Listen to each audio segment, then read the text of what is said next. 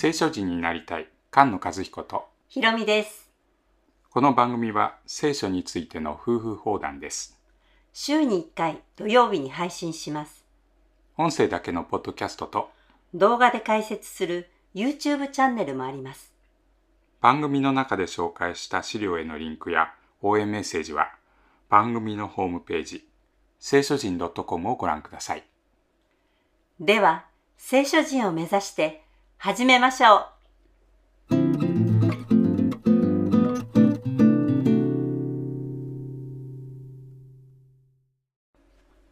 詩編82編です詩編82編はえー10回の第1番目私の他に他の神々があってはならないこれを教えている詩編です神は神の会議の中に立たれる。神は神々の中で裁きを行われる。神々の神である私たちの主は、その当時の偉大な大きなすごい国、エジプトから連れ出したんだよね。うんエジプトのファラオと国を倒したということだけではなくて、エジプトのすべての神々に裁きを行ったんですね。うん、すべての国々と戦うときに、どうもこの国々の後ろに、神々がいるんですうね。ん、エジプトの時もそうだし、まあ、ダニエルの時に、えーこれネブカデネザルの言葉なんですけれど、あなたの神は神々の神、うん王たちの主である。うん。ヒゼキヤの時に、えーラブシャケがね、攻撃してくる時。ラブシャケのこれは言葉なんですね。いろんな国の神のうちうんのどの神がうんその国をアッシリアの手から救ったか。うん。そうやって神様を馬鹿にするんだよね。うんなじるっていうことでしょ。エジプトの時にはエジプトに呪法師たちがいて、その神々とつながってる。昔のエジプトの時代のものがね、考古学でいろいろ見つかるでしょ。すっごいいろんな神々がいるのね。こんなにいるのかっていう神々が本当にいるんだけど。うんうんその神々とつながっているのがファラオなんでしょ。だから国と戦うとき必ず、えーバールとかダゴンとかアシュタロテ、えーいろんな神々がいますけれども、その神々は国々を治めてるかのようなものなんでしょ？うん。その国々と戦うときに神々と戦うことは避けられないような感じですよね。うん。国が勝利を収めるときに、その国の神様が勝利を収めたといううんようなものなので、えー神様は偉大な方だと、えーダビデが歌うときにも、神々の神である。そして、人の手で作ったものでしかない。うん。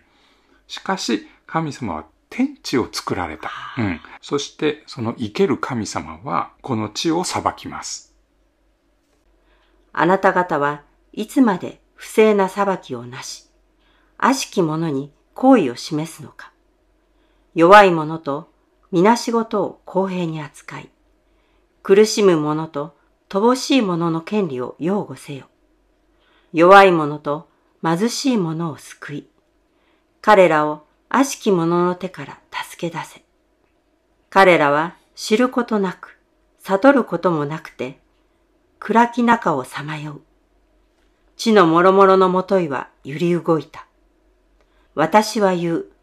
あなた方は神だ。あなた方は皆意図高き者の子だ。